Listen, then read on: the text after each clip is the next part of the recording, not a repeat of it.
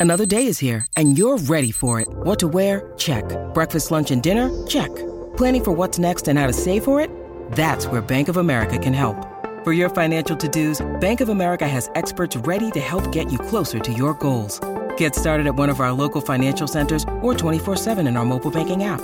Find a location near you at bankofamerica.com slash talk to us. What would you like the power to do?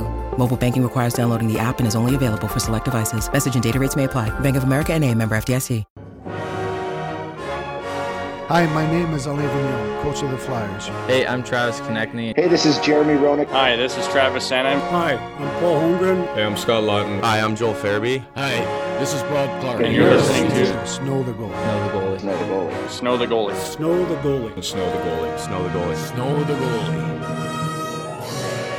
Oh, yes! Ladies and gentlemen, it's the off season, but it's not the off season. It's the on season for the man of action, Chuck Fletcher. We knew all along he was going to turn this team upside down. Friend of the program. And ladies and gentlemen, your team, your town, your Philadelphia Flyers, the orange and black are certainly going to be a different looking team next year. And we're here to break it all down. Welcome into Snow the Goalie, the only Flyers podcast, the People's Podcast, Players Podcast, Prognosticators Podcast, Presidential Podcast, Pedialyte Podcast, Pampers Podcast, the Pronger Cast, the Canoe Cast, the Chuck Fletcher Cast, the AV Cast, the TK Cast, the Sanheim Steamroller Cast, the only Flyers podcast. I'm Russ Joy at Joy on Broad, joined as always by a man who uh, is looking pretty happy with the Philadelphia Flyers this evening. And of course, that is Ant San Philly, Anthony SanFilippo. Find him on Twitter and Instagram at Ant San Philly. Anthony, the team has uh, has certainly undergone some changes here in the past week since we last recorded. Yeah, and, and before we before we dive into that, Russ, uh, I need you to do something. And here's what I I'm need gonna to do. I, I don't even think you need me to. I don't think you have to tell me. I know what I need to do. Oh, what's that? I owe Chuck Fletcher an apology. Yes, you do. Because and, and I'm gonna I'm gonna let you do it in just a second. But what what I think is, you know, you you said at the very beginning, you know, we knew that this was going to be the big off, you know, that, that this kind of turnover was going to happen this offseason. Well, I think half of us knew that. Um, the other half of us was not willing to to give Chuck the benefit of the doubt. And th- though I said on this podcast several times, this is an important summer. This is his summer. If Chuck has his, you know, has a good summer, then the Flyers will be a, a better team next year. If Chuck has a bad summer, then it's fair to start criticizing him and say, you know what, maybe the Flyers don't have the right guy in charge. So I, I was more willing to give him that leeway. You weren't, and that's okay because you know you, you know you you are the voice of the fan sometimes, and sometimes I think that there were some fans out there who were not willing to give Chuck the benefit of the doubt. You know, uh, we have our our friend uh, spinning our wheels through life, uh, who always who always calls him Sleepy Chuck, right? Well, Chuck was not sleepy the last week. The last week, Chuck was wide awake. Chuck was Chuck was making moves while the rest of us were sleeping, um, and, and really Chuck had- was like a uh, Chuck was just like a um, a participant, a party goer at Yori Laterra's house, if I may. So Listen. So before we talk about the move Yeah. specifically, I want to give you the floor. I want to give you the platform and ha- have an opportunity to to offer up your apology because we know Chuck is a, a you know a listener of the podcast. We want to you know tell him directly. Hey Chuck, my bad. Well, Chuck Fletcher is the best friend I ever had.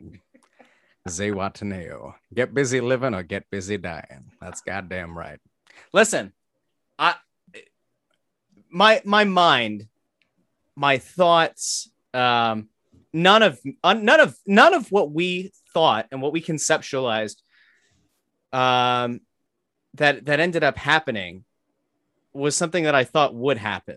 And we talked about how you fundamentally alter this team, and there are so many different ways that we can go about talking about this, and we will on this episode you go back to um, I, I think we can go back honestly as far as the first year at least that i started covering this team with you the 18-19 season where everything went to hell in a handbasket.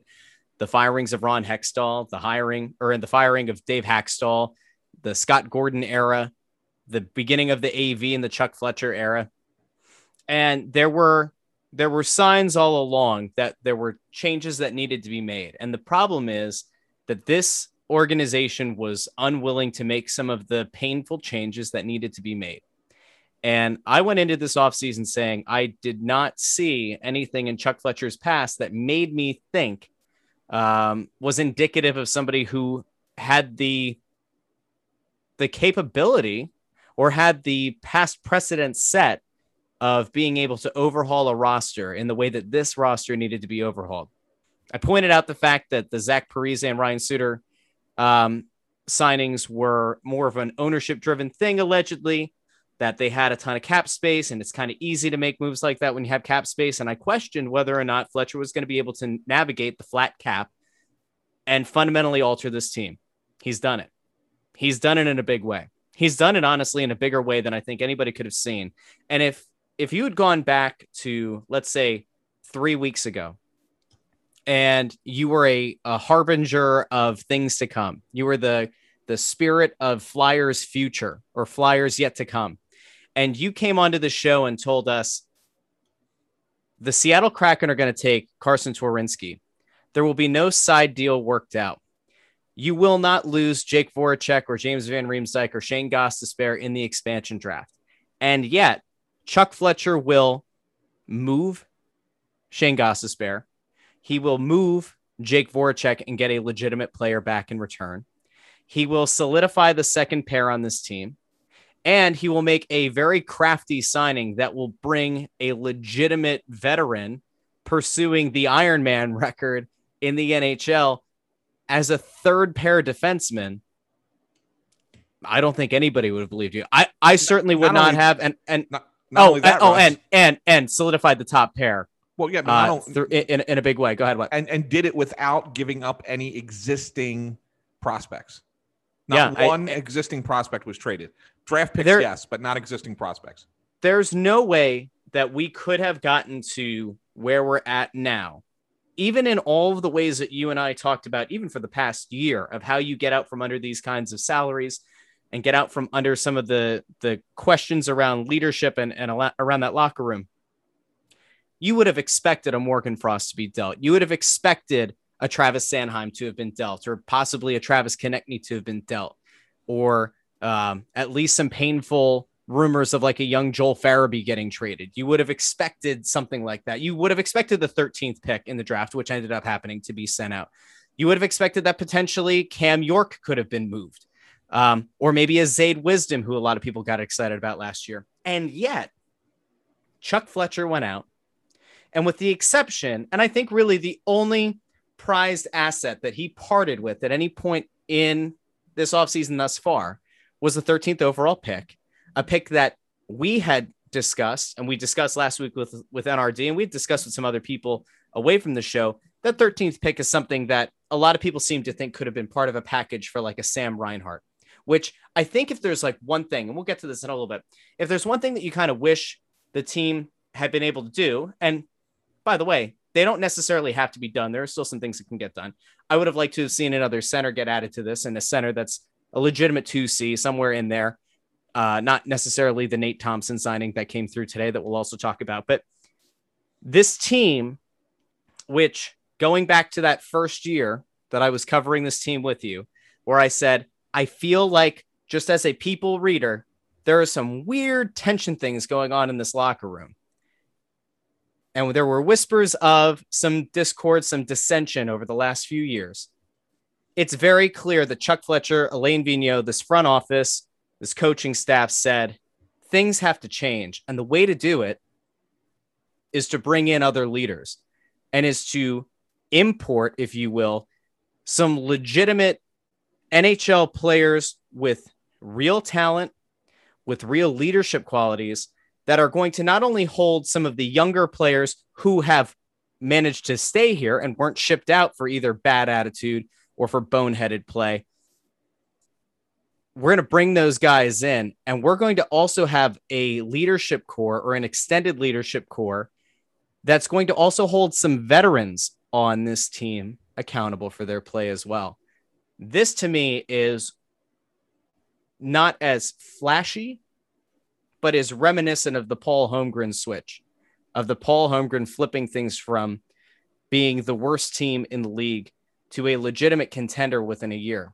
And that's not to say that I think this Flyers team, as currently constructed, is a Stanley Cup favorite. but I certainly think that this team, as constructed right now, with the knowledge of a few of the things that could eventually be in the workings, uh, is certainly in better position than they were last year. And I would even argue is in a better position to be successful than the year that the Flyers uh, were on fire going into the COVID shutdown. Where are you at? I still haven't heard the apology. I'm sorry. I mean, I, listen, I, I just, I was just effusive in my praise of all the moves.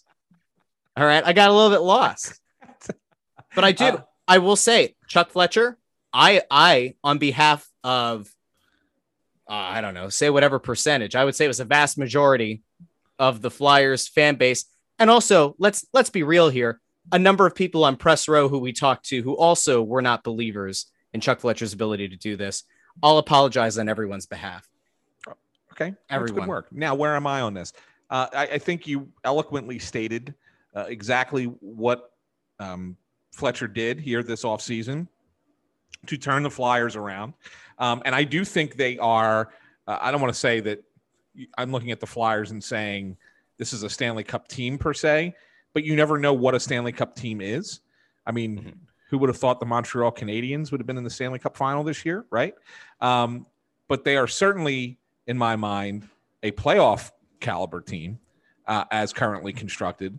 And, you know, depending on how things go, that could grow into a cup contender over the course of the year, you know, depending on how certain players play, if any other additions are made to the roster, you know, how other division teams play or what goes on with them as well. So I think that there are there's there's still room for growth.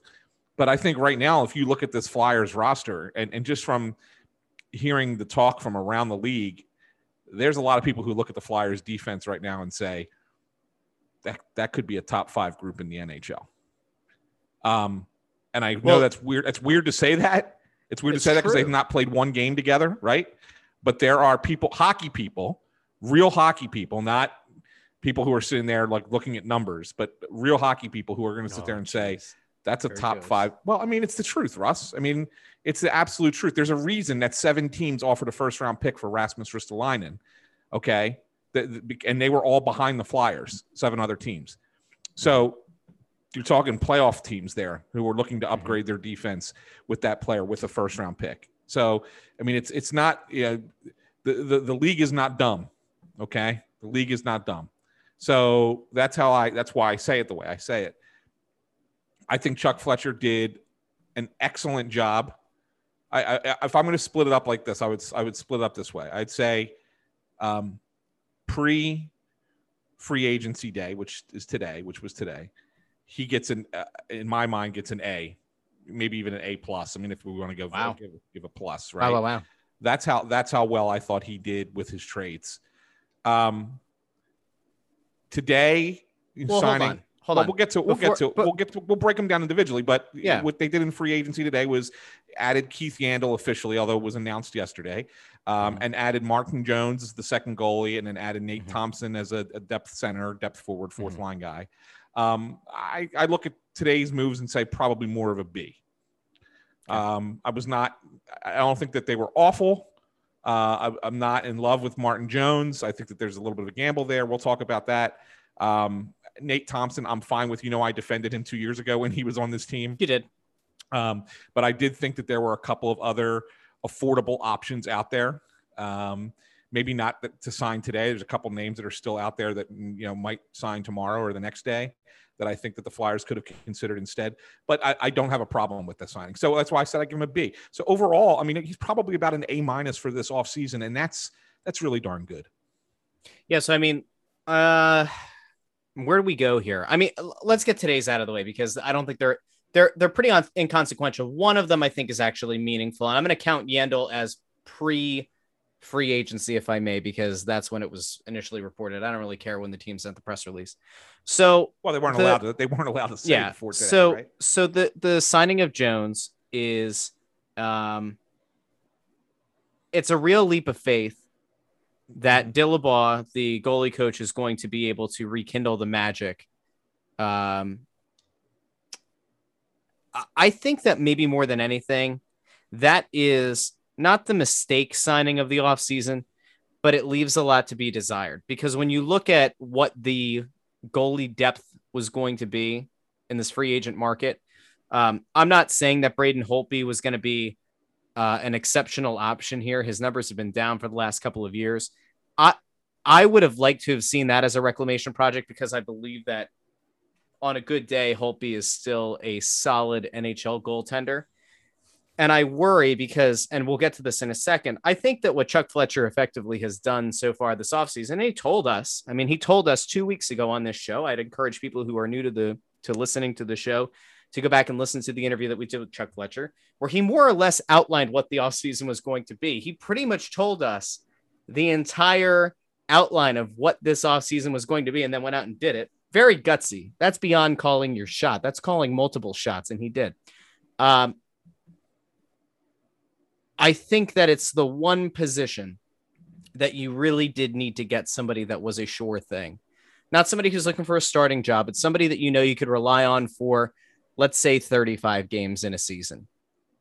Somebody that you could rely on that was in good form, not somebody whose confidence may or may not have been rattled over the last couple of years, not somebody that's getting brought in to be uh, effectively like a, a reclamation project. Because what you're doing is you're once again putting a lot of pressure on Carter Hart to bounce back to what you believe he was two years ago, which again, I hate to be the, the only person who seems to bring this up, but like the home road splits even two years ago were really bad. So to me, you're almost looking at like going back to hopefully what Carter Hart was two years ago at home and trying to spread that that wealth or find the the mean you know the the middle spot the mean if you will the average between the home and road numbers that said I, I agree with you I think that these signings are okay. And I saw a lot of people melting down about Nate Thompson as if Nate Thompson is going to be penciled in as like the 3C or something. That's not what this is. This is your 13th forward.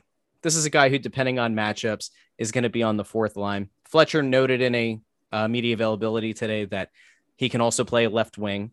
And you have to be really honest with yourself if you're thinking of, you know, when you think of a contending team, which is what Fletcher's trying to build and what Vigneault obviously wants to coach. You need to have veterans at, that are reliable that can be brought in when injuries happen. And it's going to happen. We've seen it. It happens every year. It's always funny to me that, like preseason, you look at a roster and people say, oh, this looks great. And it's when you're doing your projections, it's as if everybody's going to stay healthy. You know that won't happen. So having somebody who's actually played in the city before, who's played under Alain Vigneault before, who's already knows the organization, um, somebody who can come in and knows what what role is expected of him isn't going to try to do anything outside of what his game at his age and his ability um, dictates it's it's an okay signing. It's not an impact signing. It's not as if chuck fletcher went out and said we're signing nate thompson to be the the 3c or to be our third line left wing and maybe you know push for time on the second line. That's not what this is. Also he's like he's a solid enough penalty killer. Like you you want to get better on the pk nate thompson's not a bad option in a pinch so people need to kind of pump the brakes with that. Let's go back. All right. Let's go pre free agency. Wait, do I get to talk what? about this at all? Or you just, you just did? I thought you just did. I, I, I did? yeah, go ahead. I mean, go ahead, tell people. I just don't want to waste a lot of time on on these two because I don't think they're that big of a deal. I think that the well, Martin Jones is, and the Jones, is the Jones the Jones thing is big. Martin Jones is a big deal, Russ. I mean, in the last three years in San Jose, he had a all together combined three years, and we're talking about him starting um, uh, 135 games, 135 games that he started, 3.04 goals against average, 896 save percentage. That's terrible. That's yes. really bad. And here's the thing: everybody wants to talk about when he was with LA, right? Oh, well, that's you know him and Kim Dillabaugh when when they were in LA together. You know, they can Kim's worked with him before, fig, thinks he can fix him and get him back to what he was in LA. The fact of the matter is, is that when when he was with, with LA, he didn't play that much. He only had 29 starts in LA. Now, granted, it was 199 goals against 923 save percentage, both great numbers. But it was only 29 starts when he was, you know, first coming into the league and before anybody really had a book on him. Um, what I, so I what I want to look at more than anything else is I want to look at the first three years in San Jose, um, from 15, 16 uh, to 17, 18, and in those three years, 2.40, 915. It's okay. It's solid. It's okay, right? I mean, it's not lights out. It's not Vezina worthy, but it's also But if not that's what you're, but if that's what you're bringing in as your backup goalie, coming off of those that's numbers, what you're fine. hoping for. That's no, no, I'm saying that that would be to. okay. But Right, that's, that's not where he's coming off of. Right. That's what you're hoping to get back to. So what's more likely? Somewhere halfway between. So if you now have a goalie that's 2.7, 2.8, and a save percentage around 905, 906, you basically have a Brian Elliott who can play more games. Is that a good enough upgrade? Like to me, I'm a little worried because you have Hart coming off of what he did last year, right? You have Hart Mhm. coming in. You're, you got to you, you hope he comes back and bounces back, and I think he will. But it's you're, you're going with two goalies who lacked confidence last year, and that's where I'm a little bit hesitant with with the Martin Jones signing. I'd have rather gone some in, in another direction. I really would have. Um, it is just for one year, which I think is an interesting signing, Russ, because that tells me that it, they think one of their young goalies is, is actually going to be ready to be an NHL level backup um, Yep. after this season. So, you know, whether that's Ustimenko, Ustimenko or, or Sandstrom. Or Sandstrom or whoever, they think that, and that's that's that's great. That's a good thing. Um, but yeah, like ah, it's the one. If you look at if I'm if you say to me, Anthony, what's the one thing that you're worried about going into the season? It's goaltending, which is funny to say because last year, if you asked me that, it was certainly not a question. I thought you know goaltending was a solid part of the team. Now I think it's a question mark. So um, yeah, like I'm a little worried about the Jones signing. Thompson, I don't need to dive into Thompson. I, I'll tell you that there's like I, I kind of would have liked them to consider a guy like Derek Stepan instead, Mhm. um, who could have fit that role a little bit better, um, a little bit younger. Uh, not you know was injured last season, and the last couple years in Phoenix weren't great, but played really well under AV in New York. Um, I kind of thought that that would be a, a better fit for that down the road. And who knows, there could still be something to happen, Russ, because Flyers currently are 10 million under the cap. They still have to sign Hart and they still have to sign Sanheim. And while that could take up 10 million, I think it's going to be a little short of that. I think it's going to be closer to eight. And so the Flyers might have a little bit of wiggle room under the cap and, and if to add one more player potentially into the mix. So we'll we'll see what ha- what, what happens there. But go ahead. So, now you can now you can move back. Now Well, that I've said my because- uh, piece. And this actually kind of works well because one of the themes of Fletcher's acquisitions has been the idea of um, maybe putting a little bit into faith that situational changes is going to breed different results. And so, like when you look at what Jones has done over, let's say, like the last two years, specifically with the Sharks, what exactly were the San Jose Sharks? So in the the 1920 season, the Sharks went 29, 36, and 5. 63 points. That was the fewest um, points in the Western Conference. So it wasn't exactly a great team. And then you look back at this past season, obviously realigned conferences, realigned divisions. The Sharks had the second worst um, point total in the West Division with 49. So it's not as if he was playing on some world beater team. And whenever he came in, he was a disaster. And the alternative was like some transcendent talent. So you Yeah, you hope that. that situationally that that things are going to change. That also applies, obviously, to maybe prior to today, the most controversial decision that Chuck Fletcher has made this offseason, which was the acquisition of of Rasmus Ristolainen, who already is somebody who should, I don't know, kind of send chills down the spines of everybody who's going to be in the metro uh, the Metropolitan Division, because Ristolainen is a guy who is polarizing based on his advanced analytics numbers. But when you consider the the role change that he's going to undergo here, being a second pair defenseman as opposed to being somebody who's relied on heavily um, in more difficult matchups, uh, you have to think that maybe the situational change is going to benefit him in a big way. He's coming from Buffalo, the team that only put up 37 points this past season, the same Buffalo Sabres team that put up 68 points, which really wasn't all that much better than what San Jose had done that that year as well. And so I think like when you kind of look back on what the expectations were in Buffalo, especially over the last couple of years, the role that he was expected to play. Listen, some guys just aren't a number one defenseman. No matter how much you try to play them into top pair minutes, or you try to play them in and out of being a, a top four defenseman with a ton of responsibility in all situations. Sometimes it works and sometimes it doesn't. The thing that you have to do as a team is if you're a talented team like the Flyers are supposed to be, you try to put that guy into an advantageous position. So what do you do? Well, you're not going to put him with Ivan Provorov because you can't make that big of a gamble. At that point, Chuck Fletcher had already acquired Brian Ellis to solidify the top pairing, which is a big deal, not only for playing in front of you know Carter Hart, but also for Jones, right? You want to have a top pair that you can rely on. They're going to put Ristolainen likely on the second pair with Travis Sanheim, who, despite being a friend of this program, despite having made what multiple appearances, I believe, definitely one where we had an extended sit down with him, and I believe he was the first person that we ever had a little exclusive little diddly in the uh, ditty in the uh, the locker room or whatever. Uh, one of the first episodes of this show. Sanheim, for being as big as he is, is not a physical presence. He's just not.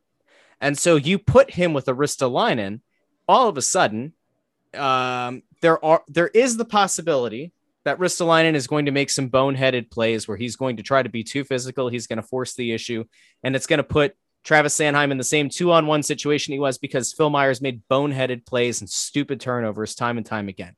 Is it possible? Sure.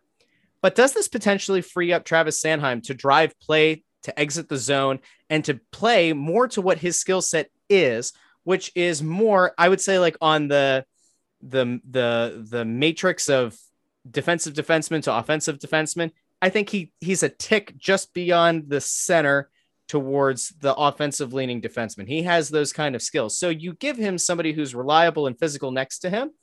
All of a sudden, I think that's going to free him up. I think you're going to see a Travis Sanheim closer to what we saw in 1819, where you and I both voted him as the best Flyers defenseman that season. I, I think that that's what you're going to do. And you're going to actually unlock the young player that you had hoped was going to blossom into a potential top pair defenseman with Ivan Provorov. Now, all of a sudden, you've solidified your top four. I was okay with the acquisition of Ristolainen. In the moment, I didn't like parting with the 13th pick because so many people that I had heard from and that you had heard from believed that the 13th pick could have been used for a bigger name, for a bigger impact, like top six forward. In the aftermath of it, sitting back, thinking about it, looking at what was traded, it's okay. Yeah, well, I think it's more than okay because it was a not a great draft. Wasn't it you know wasn't uh, the the talent level dropped off precipitously from you know the top eight players or so. And then the next group was like a group of 50 right? I mean so like there was that there was a, a significant drop off at that point. So you, the player you're getting at 13 is no different or not much different i shouldn't say no different but not much different than maybe the player that you got at 46 is that what i picked whatever it was 40 yep. 46 47 whatever um, so so that you know, and, and plus you didn't. There was you know lot, not as much information about these players. Um, the scouts felt good that they were going to get a good player that was going to drop, um, mm-hmm. Um, which which they they felt that they did in the second round. But they, you know, you also made this trade without giving up. I mentioned this earlier, without giving up a, a prospect. You didn't have to give up Morgan Frost.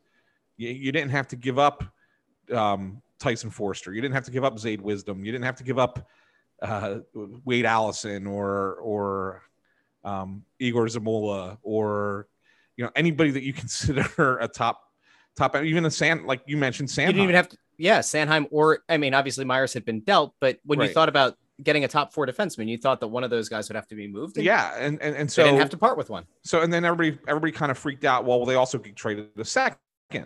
Okay, but the second that they traded was from 2023. That pick, second rounders hit in, in the NHL about 25% of the time.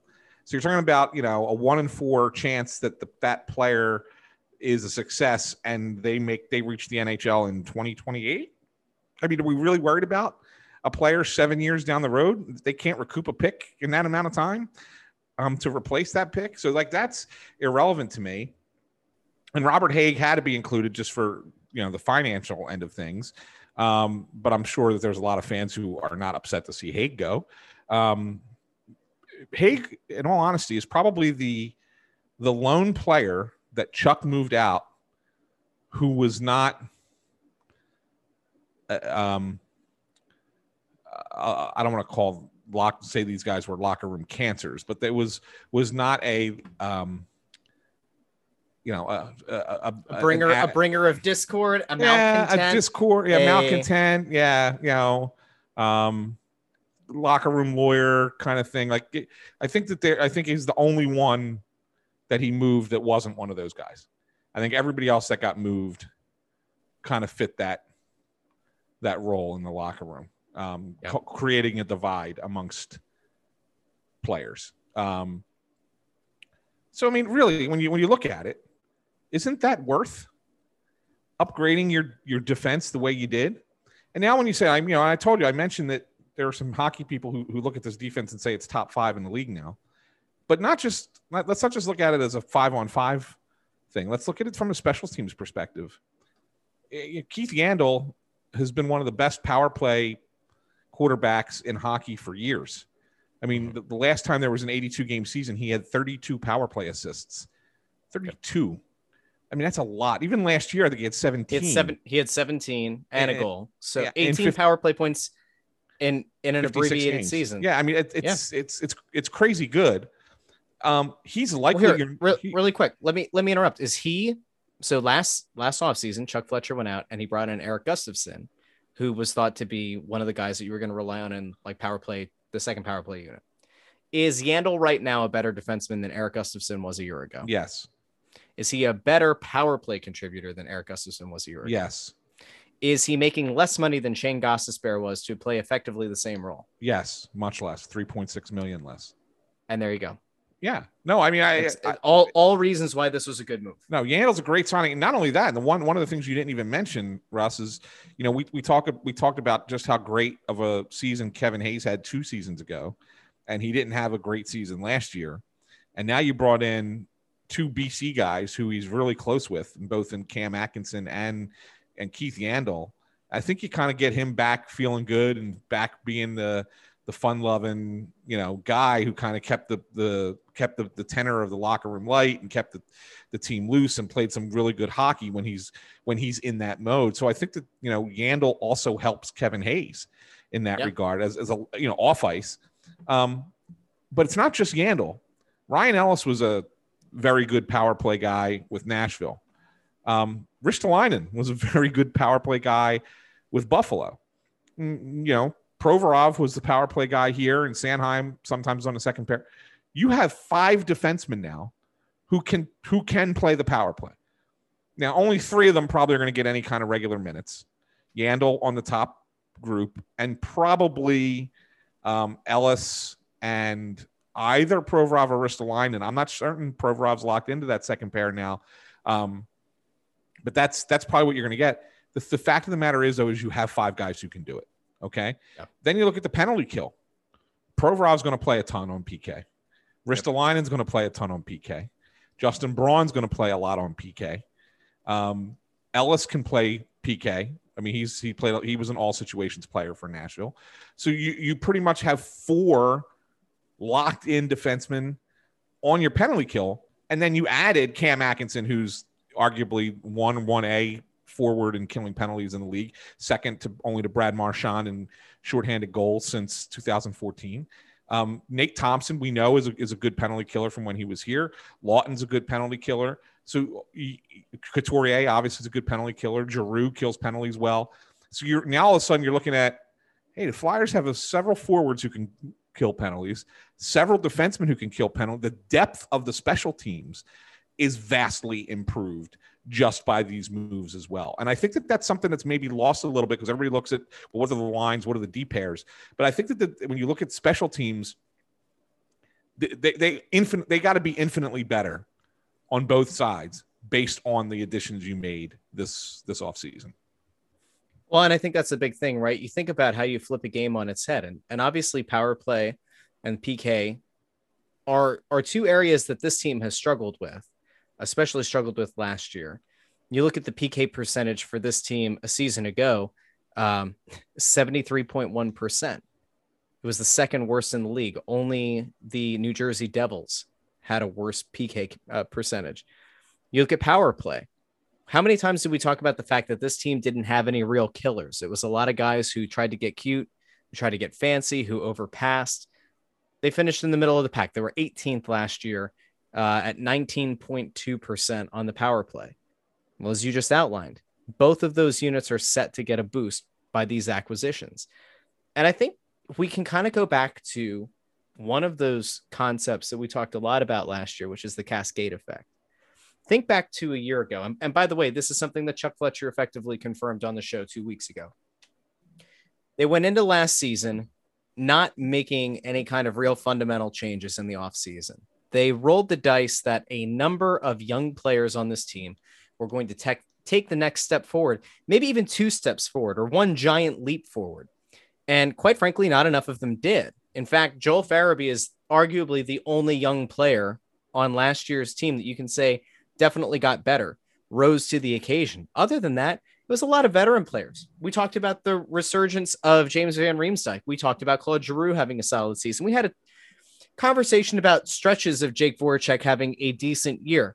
We did talk about Kevin Hayes regressing or not playing up to the same level in all situations.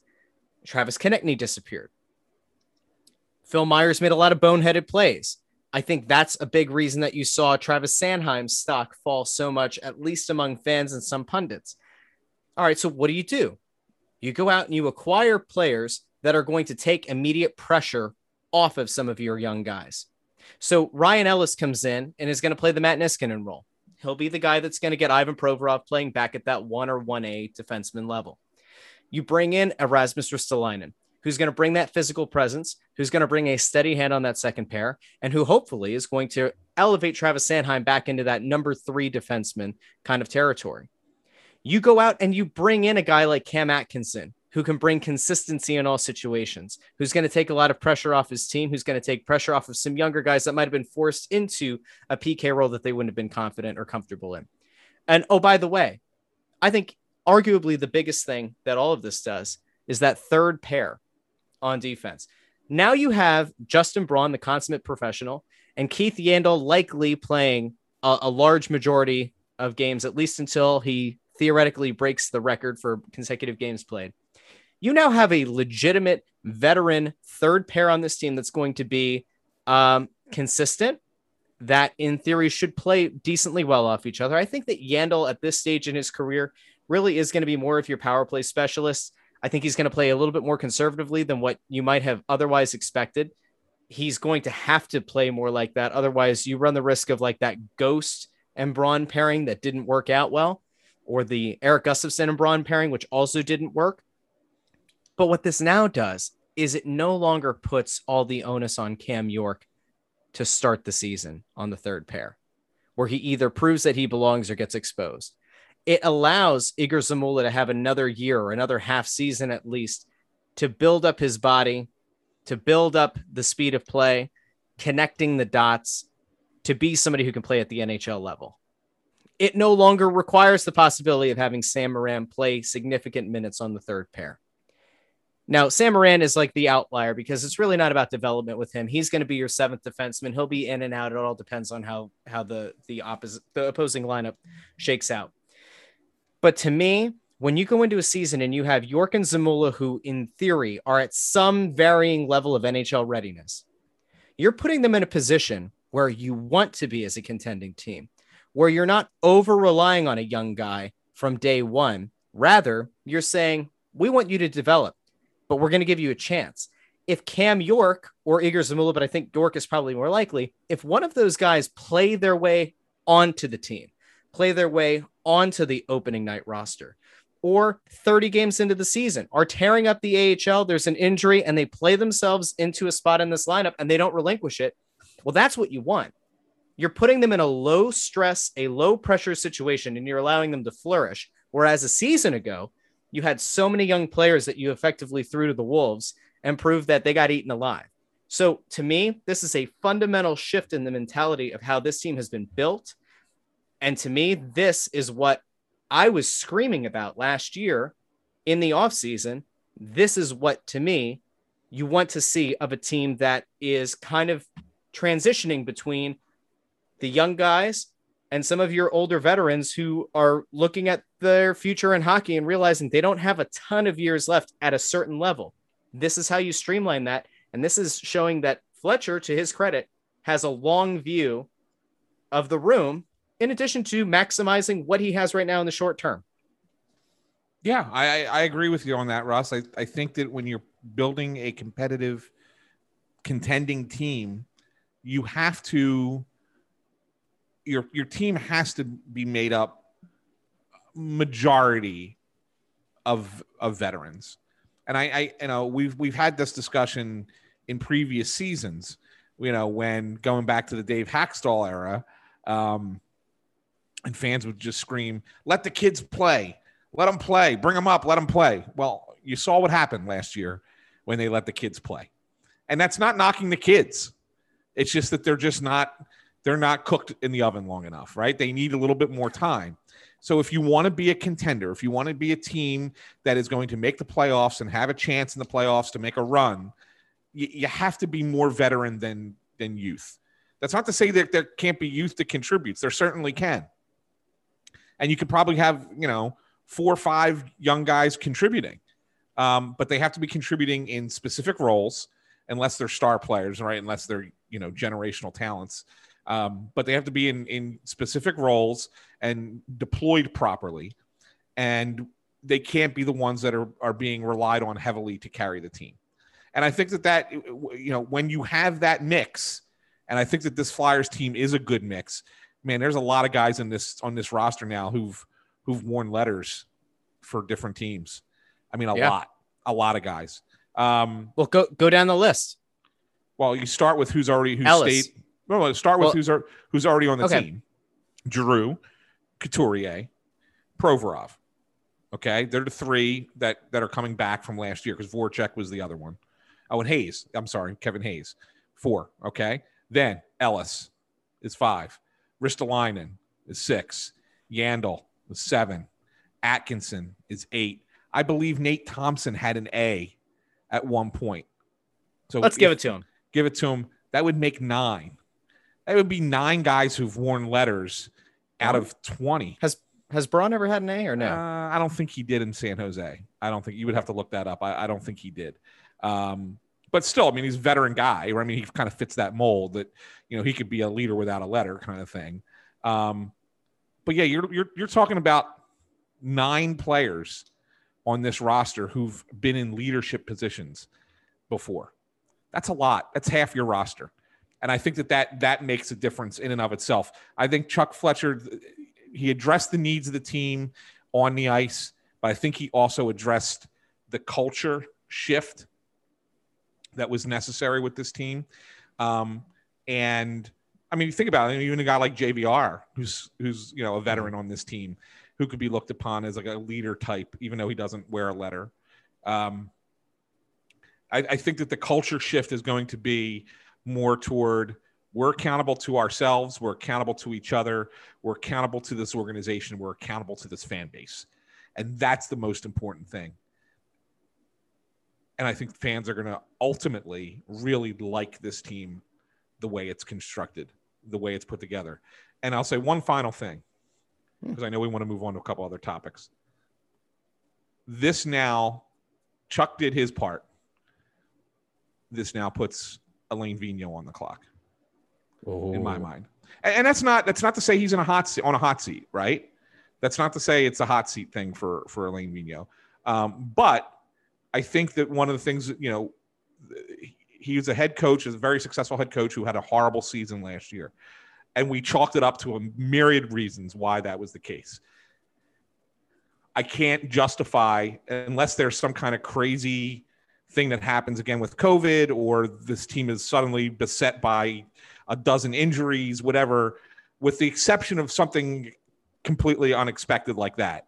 Based on what you have now, this is a team that he has to win with.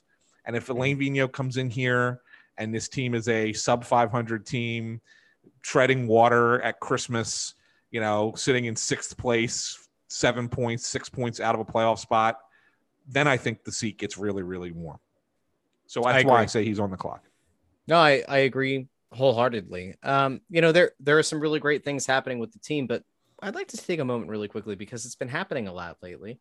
I've noticed that the show continues to get traction. Did you know, by the way, that we hit number four on Chartable's all-time uh, hockey podcast list. We did. I don't know what that means. Neither do I. And I was I thought it was weird because you know why I thought it was weird because Hmm. Chicklets was not on the top four. Yeah, And it was weird. I I don't know. Listen, they ha- they differentiate two ways. They have like the the hockey podcasts, like current, like trending, which I think uses the Apple algorithm, Right. and then they have the all time. And I don't know what the all time is, but I can tell you that last year we were at like 49, and now we were at four as of this week. So, I mean, I see the listener numbers. Would you believe me if I told you that Megaphone has provided us the data that since the beginning of the year, we are in the tens of thousands of unique listeners to this program. That's It's crazy, awesome. Anthony. It's awesome. It's crazy stuff. I love it. So, And it's only going to get better when we have an announcement Sure. in August. Shh. might say it's a big one, Anthony. You might say it's a it's a it's a big announcement. it is a Um, big announcement. We know that there's a uh, the, the number of people listening to the show who are enjoying the show and all that jazz. When we see the five star ratings coming in, and you and I talked about this, but there are a number of five star reviews that have come in in recent weeks. So yes. we're actually going to split them up. So let's get a few of them in now, and then we'll go to our next topic. Uh, Sean two eight one one checked in with a five star review back on the thirteenth. My God, best Flyers podcast, not even close. A great mix of Flyers reporting and discussion. A must listen whenever the newest STG Snow the goalie is available. Russ and Ant consistently demonstrate the true understanding of the game and business, which is tough to say for other Flyers podcasts these days. And then they have STG is greater than BSH. I, I don't know. Tim Mangles checks in with a five star review. Best Flyers podcast by a country mile. How about that? Mm. Been listening for over a year and change now. Between the honesty of the podcast and the action on Twitter, it doesn't take a rocket scientist to see where the best Flyers coverage is at daily. That is, unless you have a nitty gritty way of life and all. Anyway, keep them coming, boys. We have that, and then this next one. This just looks like somebody had a seizure as they were at the uh, the keyboard when they came up with their username. R R B O I F D D F J J J. Is this like Beetlejuice? I don't know. Pipsqueak, five stars. Just had to write this review to give another review five stars. I haven't heard the word pipsqueak since 1993, and now I can't get it out of my head. Perfection. That's a callback to a previous five star review, I believe, That where I called you a pipsqueak. as a pipsqueak, which was really great. We'll do one more here, and then we'll go to our next topic. Joe from Williamsport, PA, way up there in the north. Great podcast. My favorite Flyers podcast. They get a lot of quality guests and bring a lot of great Flyers talk to the airwaves. Wish they would release episodes more frequently. Only criticism is the title of the show may be hard for casual fans to stumble across. P.S. to the person who called Russ a pipsqueak, knowing Russ would read the review over the podcast, that he uh, that had me roaring in laughter. Good on Russ for being a good sport. Cheers. Thanks, Joe. How about that? All right, we'll get to some more in a little bit. Ant, where do you want to go next? Well, you know, there's some news that we're going to break here about oh, yes. Flyers coverage. Oh yes. Um, and I thought it was worth talking about. Um, Mhm. I think you have a little bit more details than I do because of some Sure. sources that came in through Crossing Broad. Actually, did not come to Mhm. me. Um, Came into our our newsroom, which you're part of. Um, Mhm. But the Inquirer is about to change their coverage of the Flyers, and yeah, I, um, so uh, it's it's no secret that one of the things that's been going on down there is that veteran reporters are being bought out. Um, it's a voluntary buyout; they're not being forced to take it, um, but they are taking a buyout. And I say good on them because you know they're they're they've been around for a long time. In some cases, some cases no. Some you know some guys that are you know my age or even you know a year or two younger have have taken the buyout as well. But um, they've been around for a long time and, and it's a good buyout. I mean, I think that it's no secret that they're being offered a, a full year salary as as a buyout, which is pretty cool, right? I mean, I mean, you're you're basically being told you don't have to work; we'll pay you for a full year. Um, so it kind of gives you Great enough time. package. Yeah, A gives you- fantastic package. gives you enough One time to best go fi- Packages, big package. to, to figure out what the next step is in life. Yeah. Um, and as part of that, they are bringing in, and this is where it gets interesting Mhm. because they're bringing in new reporters. They're they're not like they're these jobs are just going away, but they're bringing in new reporters and they're going to be covering the team and they have no experience covering professional sports. Now, this is where I'm going to sound like an old man, right? I mean, you normally you have to pay your dues before you get on put onto a pro beat as mm-hmm. as a reporter. Just not, and I'm not saying that that's something that has to happen. Um, I don't think that personally I paid long dues before I got it. Now, granted, my situation was a little bit different. Um, I was already kind of freelancing for the Associated Press and for ComcastSportsNet.com. Um, so when I was at the Daily Times in Delaware County, um, it did take uh, three and a half years before I was given the beat. But at the same time, that's not that's not a long time. You know, there are a lot of people who usually have to wait, you know, five to seven years before they're given a pro sports beat. Um, so I, I'm not going to sit here and disparage the fact that that they're going this route, but they're it's interesting that they're going in this route uh, with people who've not covered this team or or this city, or at least one person who's not covered this city, or or maybe even this sport before. Um, so it's going to be a real interesting thing. And look, we're going to be supportive as, as anybody else, and, and we're going to root hard uh, you know, for I'll let you talk a little bit about this more. You'll have more details about specifics about who it is and, and the like. Um, but we're going to go, you know, we'll go out of our way to be as helpful as possible.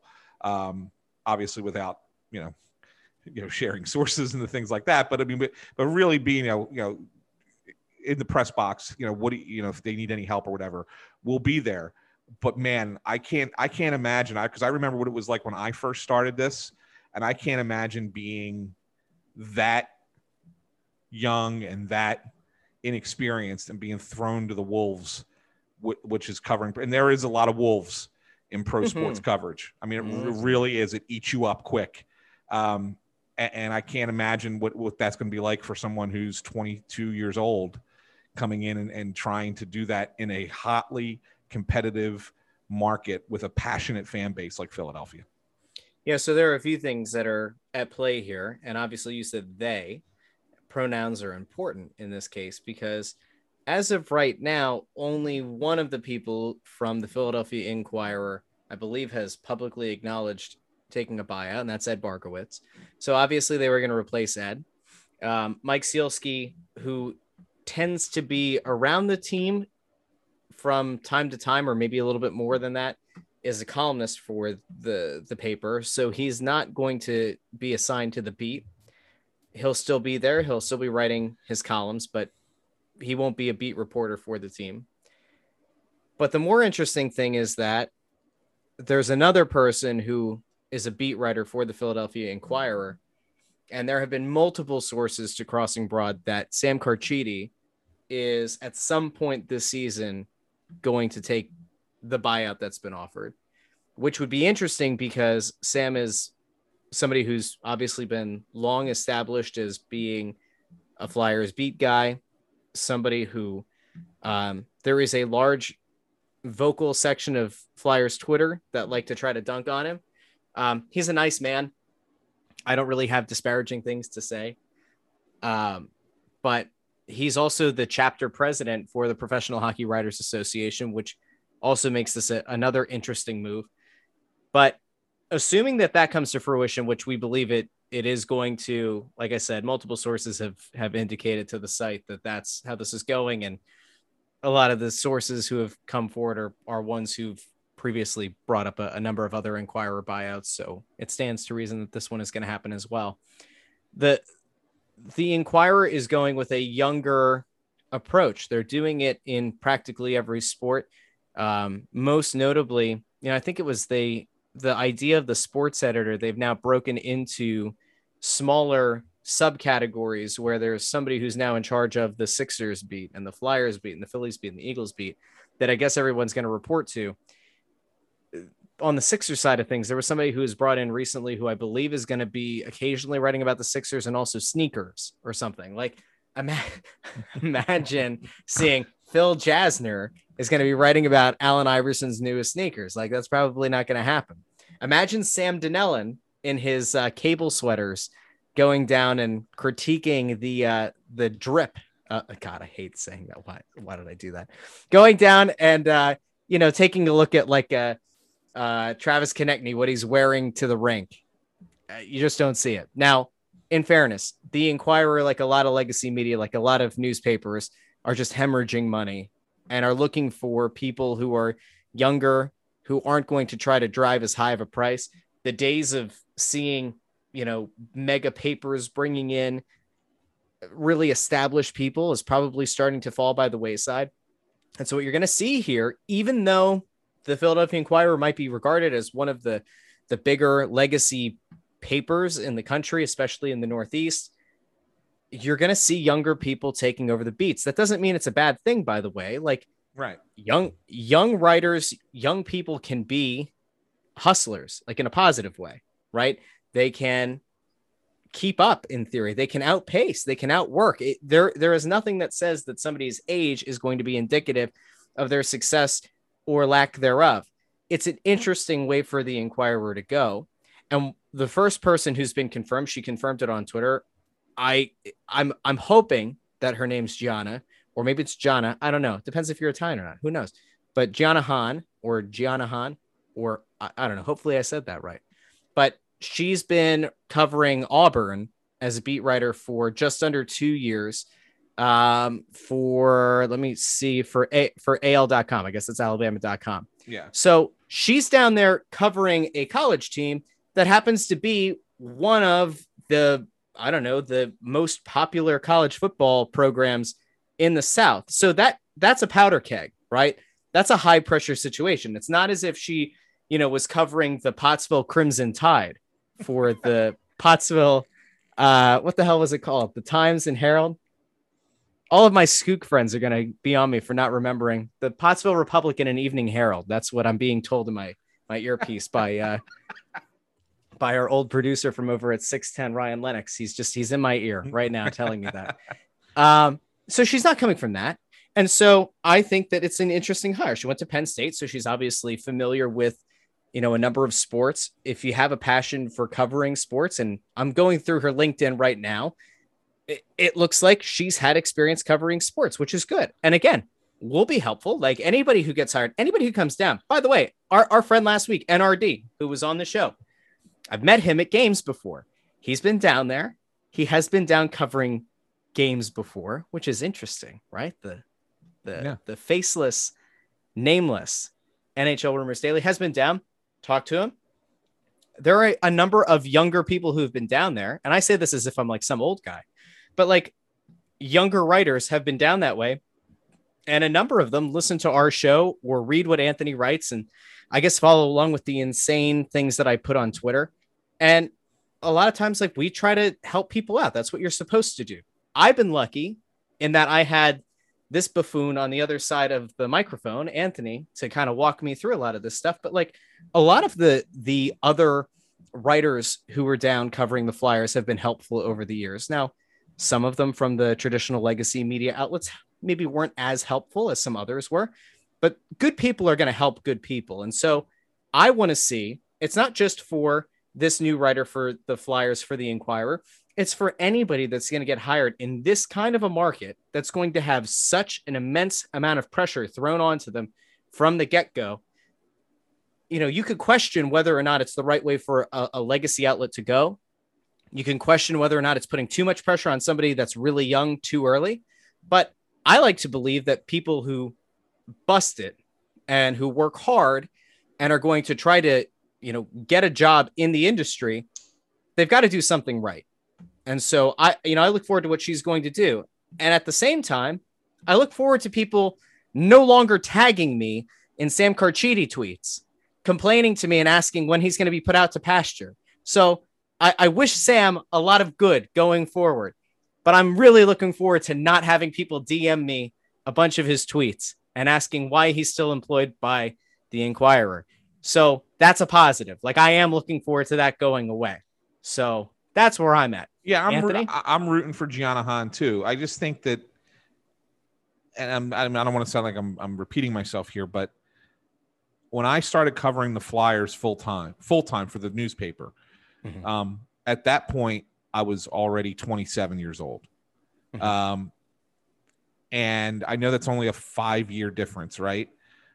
But I had four years experience. Well, I had more than that. I had actually no, I was older than that. Jeez. Now that I think about Listen, it, I was, you're I you're like 75. I I know. was 31. I was for you. 31 when I I was 31 when I started God. covering them full time for the paper. Man, my math is bad. So I was 31. Um, but uh no, man, I'm yeah, full time. I was 31. Oh my God! Well, how Part- bad are you with that? Jeez, I well because I've been covering them for for good. I've been covering them for 21 years, but it wasn't Yeah. 21 years full time. That's why I'm getting. That's why my math Mm. is off. Mhm. Um, but uh, but I could tell you even then, and I had been around the team for five years prior to it. That first season, where I was there every day in the locker room, traveling to every city with the team, like that first season was a real learning experience. And I had covered the Phantoms the year before. I had covered the Flyers uh, on a on a semi regular basis, at least at least home games, uh, for three years prior to that, uh, four years prior to that, and it still was daunting. It was a still still was a daunting task, and I have to imagine that in an era now where everything is controlled by the team. So you got to remember back then we had more freedom as as media. We could just we could just walk into the locker room. We can walk into the training room. We could talk to trainers and assistant coaches and you know there was no restrictions. Now everything is a it's like a it's like a communications compound. Like you are herded to certain spots to talk to people and only these people and only at these times and this limited number of questions. I, I got to imagine it's going to be even more daunting, even that much harder for someone new to the to the beat to really kind of get their footing. And that's why I'm that's why I'm a little worried. You know, I'm not, not worried. I mean, I, you know, geez, I don't know, even know the girl, but um, I, I, that's why I'm a little bit more concerned. I hope she does great though. I hope that she comes in, kicks ass, and is one of the best reporters in town. I really do. I, I'm rooting hard for her, and and we understand that there's going to be a second person joining her. Um, right? I mean, that was the other bit of we Mhm. of news was that it was a a second young woman was also going to be joining her on on the beat. Um, so like, I hope they I hope they're awesome. I hope they do a great job. Um, but I just know that it's it could eat you up. It could eat you up. So, Gianna Hahn, if you happen to listen to Snow the goalie, uh, find Russ and I. We'll we'll be happy to to help you out and answer any questions you have. There are a lot. Of, you know what I will say though. There there are a lot of great people who are on press row now who are very approachable, very nice people. Like who pops to mind? Jordan Hall, Jordan's really awesome. nice guy, really nice guy. You've got Charlie O'Connor, nice guy. Maddie from Broad Street Hockey, really nice. You've got Bill Meltzer, the Ray Didinger of hockey, very nice, very approachable. You got Anthony Minchioni, you got Russ Cohen, you got Jason Martinez. I mean, like a lot of nice people, a lot of nice people. Wayne Fish is a nice guy. I don't know if Wayne Fish is going to go out of his way. Rob Parent certainly will not go out of his way. But other than that, like uh, Adam Gelston, ah, Dan Gelston. sometimes, maybe, maybe. Dan maybe. Gelston, Adam Kimelman. Yeah, that's right. That, to me, they're the same person. They're not. They're like fuse. They're like Goku and Vegeta. Little Dragon Ball Z reference. Fusion. All right. And then This there's gonna be another the hell in a person. Oh no, we can't quick. talk What? about that other person yet. We got to wait a week. Hmm? I said there's then there's another person. Oh, we can't talk about that person yet. Oh, We got to wait. We got to one. wait another another week or so. about a week. About a week or so. Yeah. Yep. mhm. Big thing. All right. Uh, let's go back to a few five star reviews really quick. I don't know if there's anything else you want to talk about, but you can you can cue that up if you want. We had depressed Flyers fan leave a five star review. Great hockey talk with an exclamation point, despite being depressed. Giving a five star review because Russ threatened if I did, Anthony would show up outside my house shirtless for the foreseeable future. but seriously, great show. This is the best Flyers podcast, hands down. Keep up the great work, fellas. Depressed Flyers fan, listen, if Anthony showed up at your house shirtless, standing outside, I don't know. That'd be that'd be something. Make Yeah. sure you film it. Film it for everybody and put it on Twitter. Um, let's see. KDev2673 says steaming ahead, five stars. Ant, first on purpose, and Russ continue to put out great episodes and insight into the Flyers team. The only thing that would make this show better is more news, uh, just so we could listen to further reaction and more of what they bring to the general Flyers fan. There, uh, there are great things coming for the show, and these gentlemen keep up the great work. We have Giroux, yeah, Giroux's Jock, uh, five stars. Please bring NRD back on. and that that is not only the body of it, but also the uh, the headline Now uh, we should point out that subject that, line. that that five star review came prior to us having NRD on. Yeah, very interesting stuff. It's like they Yeah. knew they shot their shot.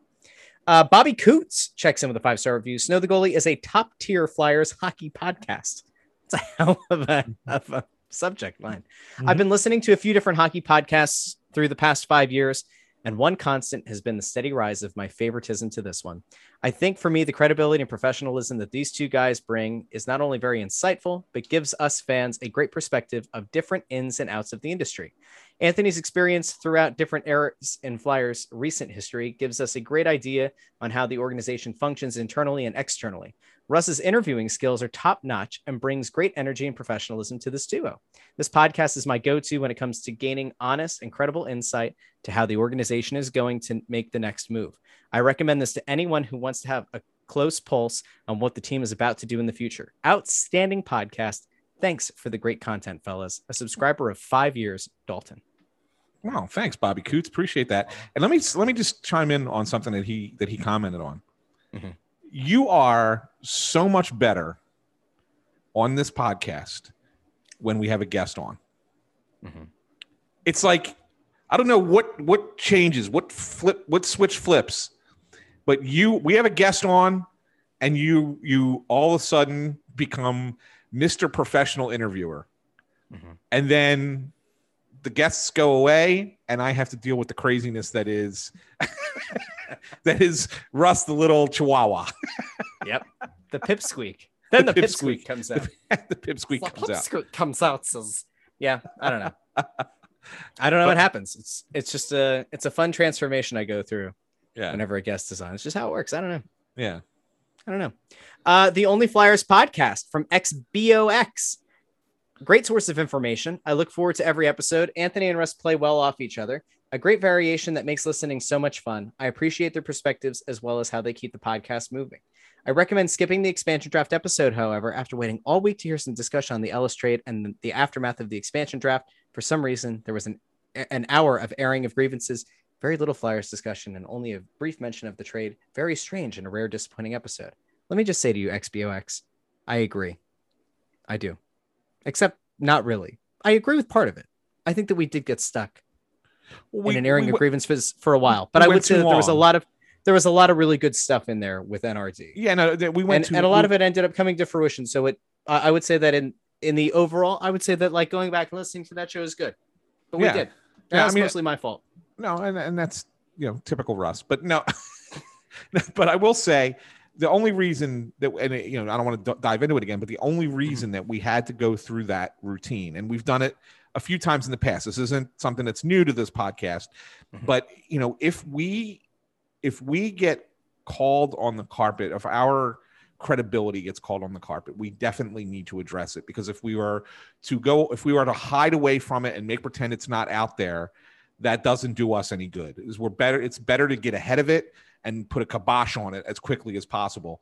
And if you really go through, and yes, maybe we drag that on a little bit too long, but if you go through and listen to the entire episode, uh, almost everything the Flyers did, we discussed in advance of it happening. So you know, it, it, I think it validated us in a lot of ways, and that's and that's a good thing. So that's why I'm not as uh, upset with with the podcast, other than maybe we carried it on a little bit too long.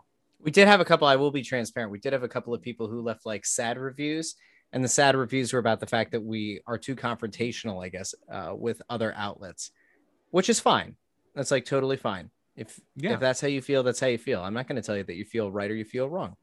You can feel how you want to feel. Yeah. I think it's totally fine. And by the way, I had somebody reach out to me from another podcast. They DM'd me and they said, "Are we beefing?" And I said, "No, I don't think so. I just think that we need to make sure that any beef that's out there, we just don't put out there, and it'll be fine." Yeah. I want everybody to succeed. You know, it's just I just want us to succeed a little bit more. Is that wrong? I don't know if that's wrong.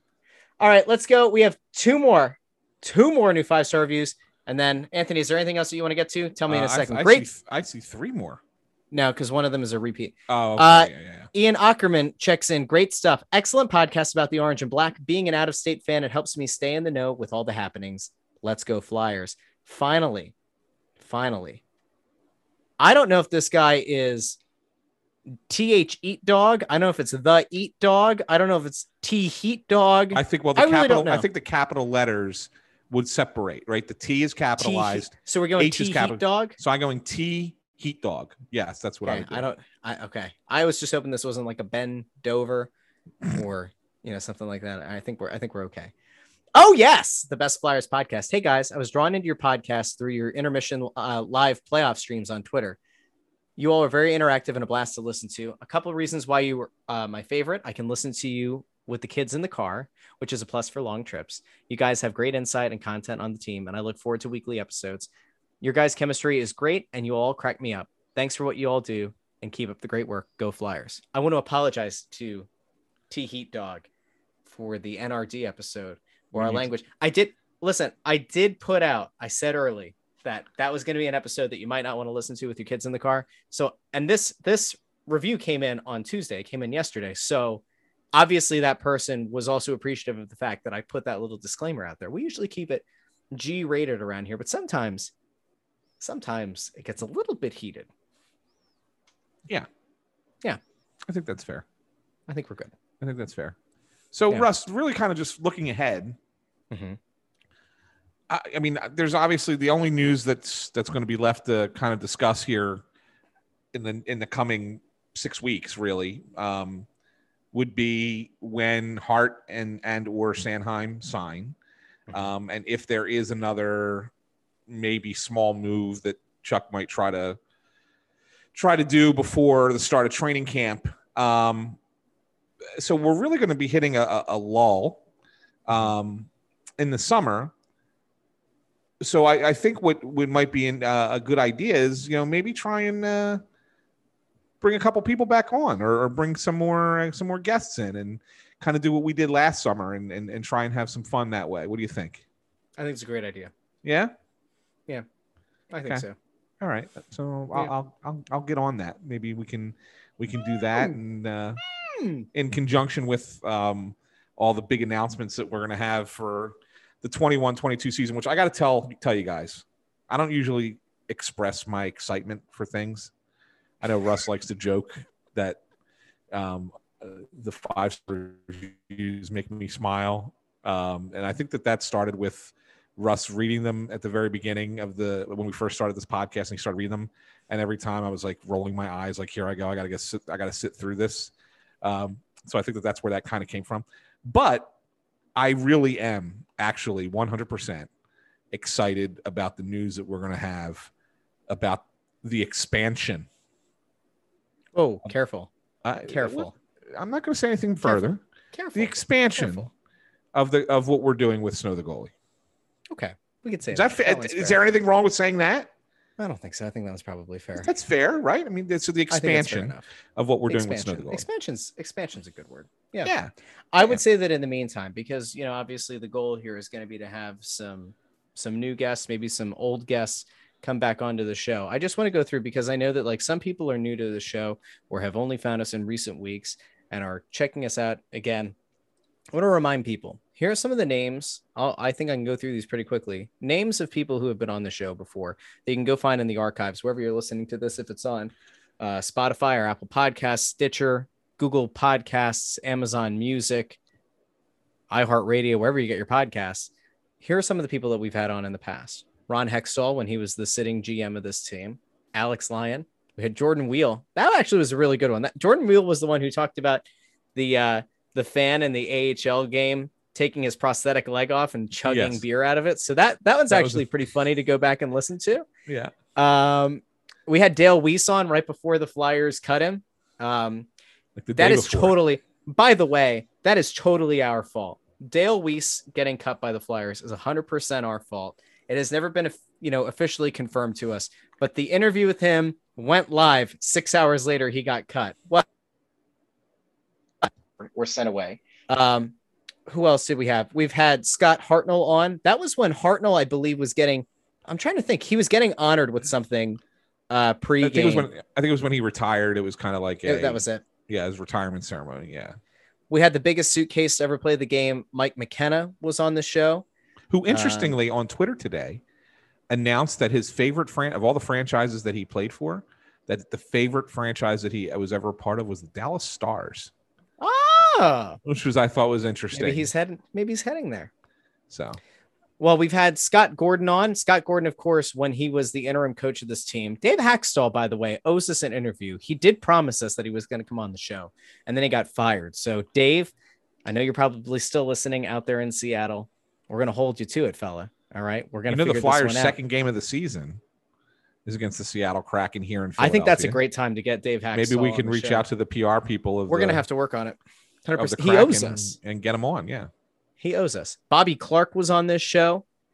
Um, Paul Holmgren, when he was the president of the team, was on this show. We've had Frank Seravalli on a, at least a couple of times. Yeah. Our friend Bill Meltzer has been on the podcast. Jason Martinez has been on the podcast because we like to involve some of the other media. Head coach Alain Vigneault has been on the show. We've had Riley Cote on this program. We've had James Van Riemsdyk call in back when we were doing the show over on 610. We had Todd Fedoruk on the show. We've had Joel Farabee on the show twice, Twice. thrice. Uh, so he's he's been on a couple of times. Matt Niskanen, Travis Konecny. Those interviews, by the way, you can find those over on YouTube on the Crossing Broad channel as well.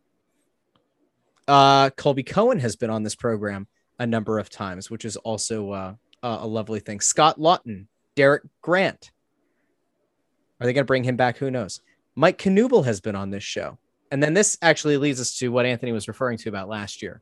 Last year, we had Mike Knuble come on. Well, he wasn't even We had Kevin. first. We had, uh, we had Kevin Dineen on you know, Brian we had Propp- Brian, Propp. was Brian first, Propp right? was on the show. Yeah. Yep. We had uh, Peter Luukko, who told a lot of great stories. Uh, former right hand man to Ed Snider. Craig Berube was on the show. Uh, Ed Hitchcock was on the show. Uh, Dave Poulin was on the show. Danny Briere was on the program. Chris Pronger was on the program last year. Patrick Sharp, of course, NRD, our good friend. We had Derek Settlemeyer of Nasty Knuckles now. Uh, so we've actually had both of the members of that show on this show before they started their program, which is nice. Keith Primeau was on here last year as well. Um, That was a a great one. That's He actually that was a really great one. he cried on on the episode with us, He did. talking about the end of his career. Yep. Actually broke down in tears. He did. Nick Kypreos, Jeremy Roenick, Chris Therien. These are all some people who've popped on the. Sh-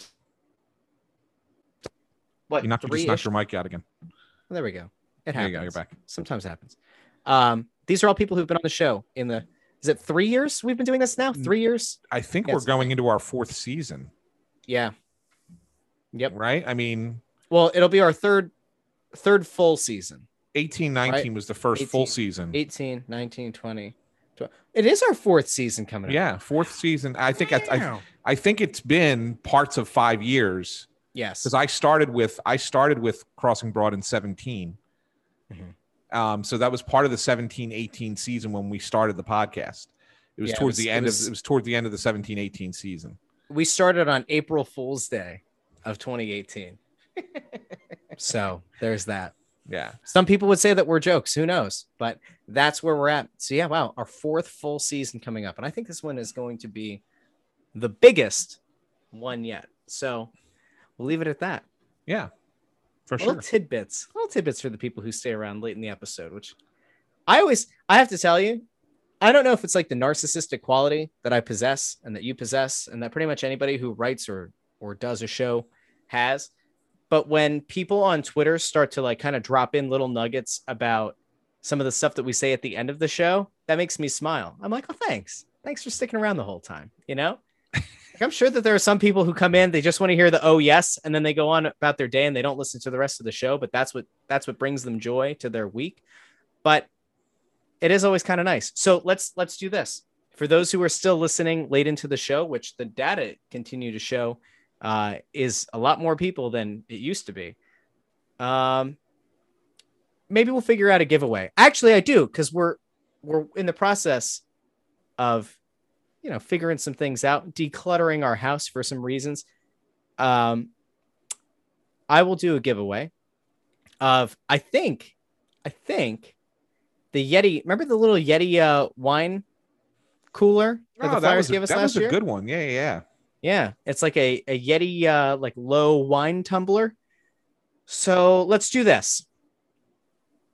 If you're still listening to the show and you want to be entered to win the Yeti wine cooler that has the Flyers logo, and I believe it also says anytime, anywhere on there. So this is a rare piece. This is a rare artifact for you to go for. Uh, tweet at me at Joy on Broad. Tweet at the Snow the Goalie account at Snow the Goalie, or tweet at Anthony at Ant San Philly, or all three. Who cares? Tweet Yeti, and then also tweet your favorite player that Chuck Fletcher has acquired this offseason. So you're going to go Yeti, and then whoever the player is. Bonus points, which really aren't bonus points, if you include a picture or something silly. So there you go. It could be of the player. It could be of a funny moment in their career. If you find like the clip of uh, Rasmus Ristolainen falling down on the ice and you want to include that, by all means, you can do that. Or if you want to Photoshop Anthony in some really funny uh, picture, by all means, I'll also I'll I'll count that as well. We'll do the Um, giveaway on next week's episode. I still have What's up? Jake Voracek skates. Yeah, well, we need to get there, but there are a few. I, I'm we're going to talk about the software. There are a few things that we have to do. Although I do think that it's probably pertinent that we do that soon, considering he's no longer a member of the team. Absence will make the heart grow fonder. Unless we till, we unless we wait we till he comes back in January with with the Blue Jackets and uh, tie it into that. Hmm, maybe. Who knows? Which, by the way, I don't know if you noticed. I, I mentioned this in the in one of my um, posts. Mhm. That same game, January twentieth, would be the same. So it would be Voracek's return. Would also be if if if the Flyers allow it to happen, the game Keith Yandle would break Doug Jarvis's record for most consecutive games played. How about that? So we, that- we can't miss that night, Russ. No, we, we certainly get- can. you We'll better there. tell tell Nancy and the kids now. Thursday, January twentieth, you will be at the Wells Fargo Center. Okay. I'll let them know. They'll be thrilled. The baby will be thrilled the most. Little baby girl, one year old. They'll be like, hey, daddy's not going to be here January 20th. And she'll just go, Mama, Mama, Mama. That's all she I, wants, lo- Mama. I love that you put that you put that post up on uh, on Facebook where you were just you were having a moment with her, and then Nancy walked in and she was like, "Cook "The heck with you." She wanted her mother. yeah, she finally was like kind of settling in, like, oh, daddy's okay. And then my wife goes walking past the front window, and there's just kind of like this whisper, like her head kind of snaps, and she goes, Mama. And then my wife opens the front door, Mama. That's like, oh, great. I lost her. Well, there we are. that are. was it. You were done. We are, you know. At some point, she's gonna like her dad a- as much as her mom, but right now it's not. Right now is not that time. Our boys liked me more when they were super little. They might still. I don't know. It's not a competition. Let's be honest here. It's not a competition. No, right. It's, it's about you know love for both of your parents and all that. But would be nice. would be nice. So all right, I think that's about all we have time for today Yeah. on this episode. Hope that everybody enjoyed us talking hockey, talking Flyers hockey. There's a lot that we're going to continue to get into. And like Anthony mentioned, we're going to be working on some things to kind of hold you over. Flyers training camp isn't all that far away from starting from uh from what memory. Yeah, so we're roughly Six weeks. well we have we have we have a month that we need to get through about six weeks until camp opens up um we'll be back at some point probably late next week i think it'll be later in the week like a thursday friday episode drop um if something crazy happens while i'm on vacation if there's some massive move that happens then we'll maybe do an emergency pod but i think it's probably safe to assume that things might kind of settle down here for the next couple of days unless Chuck gets, you know, really crazy and makes a JVR trade or something. But other than that, we'll be back late next week with a new episode. In the meantime, make sure that you follow us over on Twitter at Ant San Philly, at Joy on Broad, at Snow the Goalie. You can follow us over on Instagram and all those handles as well. Facebook.com slash Snow the Goalie. Remember that you can listen to this on any podcast app, anywhere you get your podcasts. You have Apple Podcasts, Spotify, Stitcher, Google Podcasts, Amazon Music, iHeartRadio. There's probably something else I'm missing. Remember, you can ask Siri, you can ask uh, Google, you can ask Alexa to play the newest episode of Snow the Goalie. Some of them might require you to say Snow the Goalie, a Flyers podcast, but they all work. So any smart home device you have, if you have a PS5, a PS4, you can pull it up on Spotify there and listen while you're playing Call of Duty or while you're playing NHL 20, which by the way, I just picked up. So if anybody wants to play me in NHL 20, you, you just you hit me up. Send me a DM over on Twitter and we'll figure it out. Okay.